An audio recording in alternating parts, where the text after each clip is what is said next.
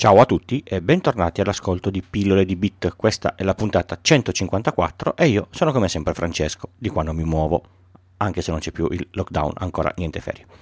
Tutti, ormai, volenti o nolenti, abbiamo degli accessi a servizi digitali che prevedono utente e password e ogni tanto anche il secondo fattore di autenticazione, tipicamente un'app sul telefono o un sms.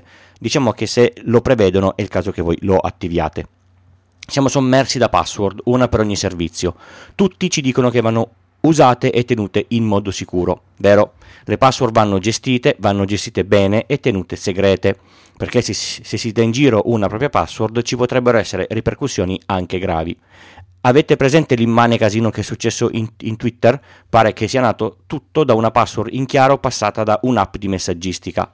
Pare, quindi ne riparleremo quando saranno un po' più chiare le cose che sono su- successe. Per ora ascoltatevi il podcast Guerre di Rete o leggete la newsletter di, di Carola che ha già fatto una buona analisi. Dareste mai il PIN del bancomat a un passante? No, perché con quello arriva direttamente sul conto corrente. E la password della mail? Forse quella è meno pericolosa. Sbagliatissimo. Chiunque abbia accesso alla vostra mail potrebbe andare a leggere a quali servizi siete iscritti e, usando la mail stessa, potrebbe chiedere il reset di tutte le password per, per poter accedere indisturbato. La cosa inizia a far paura. Quindi, queste sono le regole delle password che vengono usate per qualsiasi servizio, che valgono per qualsiasi servizio e devono essere rispettate in maniera, a mio parere, maniacale. Le password devono essere lunghe, molto lunghe un attacco di forza bruta per violare una password da 8 caratteri ci mette poche ore, per violarne una da 20 ci mette svariati anni. Ok, allora iniziate a creare password lunghe, non per forza con simboli, numeri, maiuscole e, e, e, e minuscole, lunghe, magari 3 o 4 parole che non hanno senso eh, tra di loro. PQ45 esclamativo N dollaro non è una buona password strada green Scozia telefono è una buona password. Magari ci aggiungete un punto al, al, fondo ed è ancora meglio. Bene, il primo punto è le password devono essere lunghe. Andiamo avanti. Le password devono essere diverse per ogni sito e servizio che usate, tutte diverse.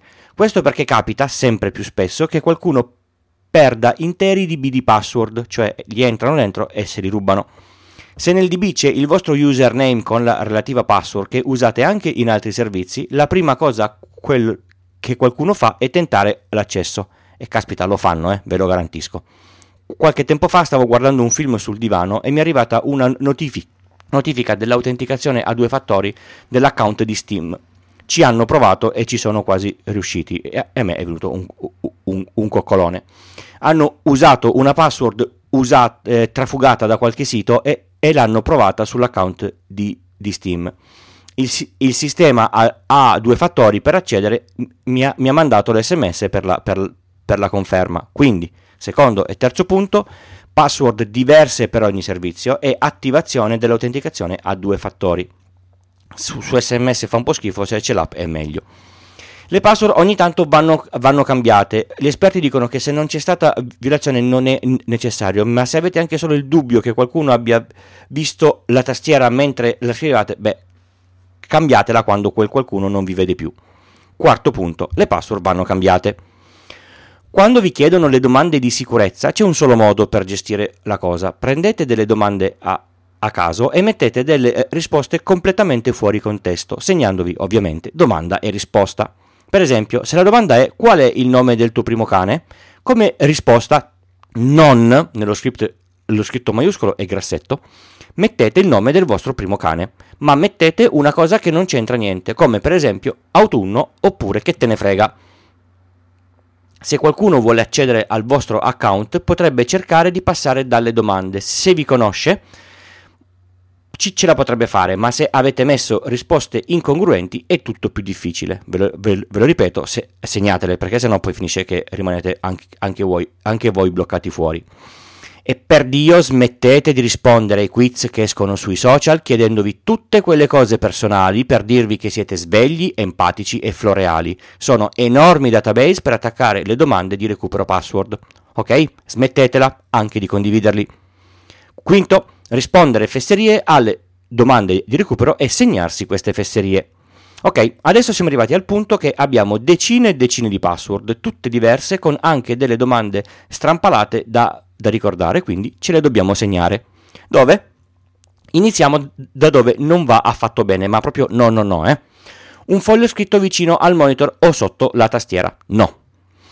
Un file di testo chiamato password sul desktop o in qualunque cartella del PC? No. Un file di testo con un nome strano dentro il quale scrivete la parola password in qualunque cartella del PC? No.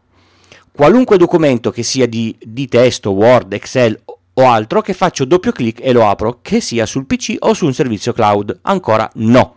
E allora dove diavolo me le, me le, me le devo scrivere? Ovviamente nell'unico posto sicuro dove si possono scrivere delle password, in un password manager. Un password manager è un software che permette di gestire l'archivio delle proprie password in modo strutturato, funzionale e sicuro. Partiamo dalla sicurezza. Create l'archivio e impostate la password principale, bella lunga e robusta. Una password che non serve che vi segnate da nessuna parte, ve la dovete ricordare. Senza quella password tutto quello che metterete all'interno del database protetto non potrà mai più essere aperto da nessuno.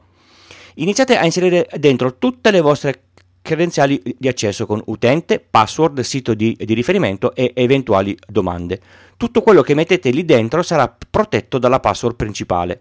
Questo file con tutte le password è talmente sicuro che potete anche usare qualche servizio cloud per averlo sempre disponibile. Ci sono anche dei servizi cloud che fanno soltanto questo, i password manager.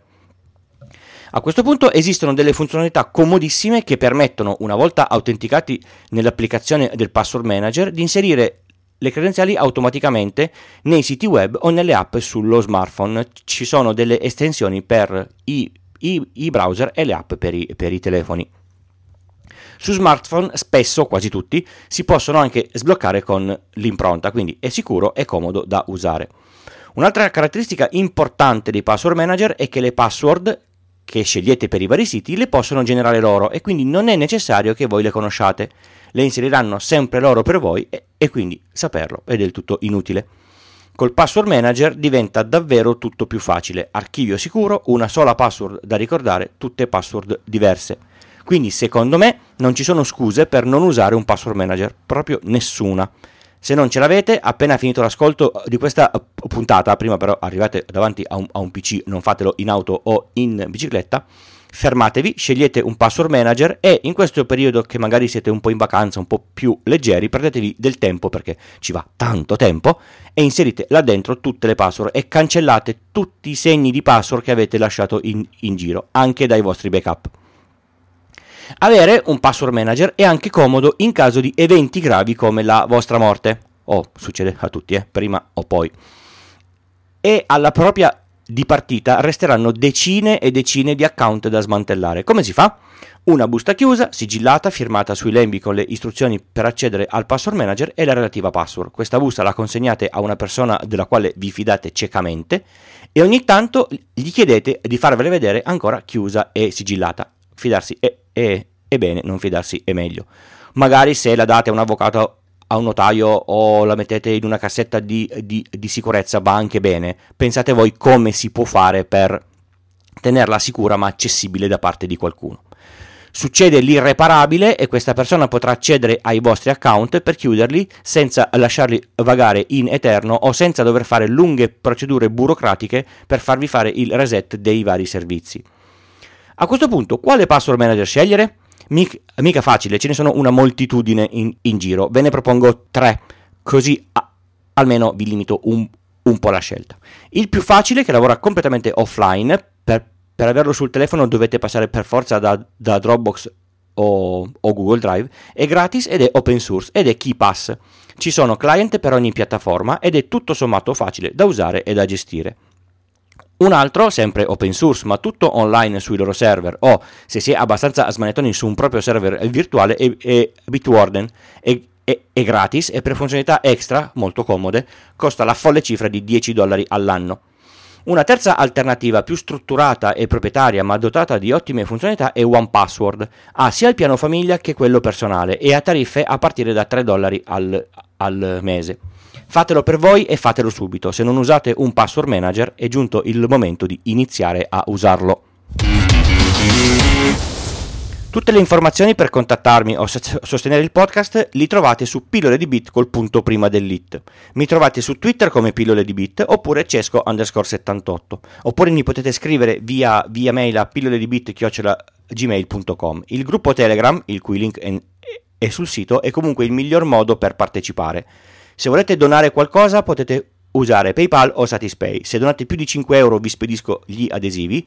Se vi abbonate a 5 euro al, al, mese vi mando la tessera numerata e arriveranno contenuti esclusivi. Grazie a chi ha contribuito in questa settimana.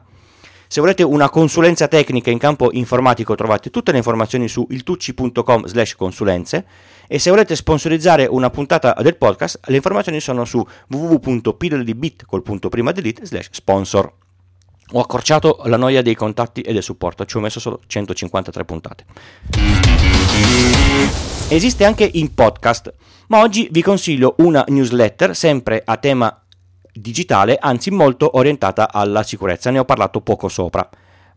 Carola Frei, Frei, Freiriani in, invia la newsletter Guerre dirette tutte le domeniche, sempre contenuti interessanti, scritta molto bene, quasi come se fosse un giallo, dove a volte il, il colpevole la, la fa franca, ma sono tutti fatti reali.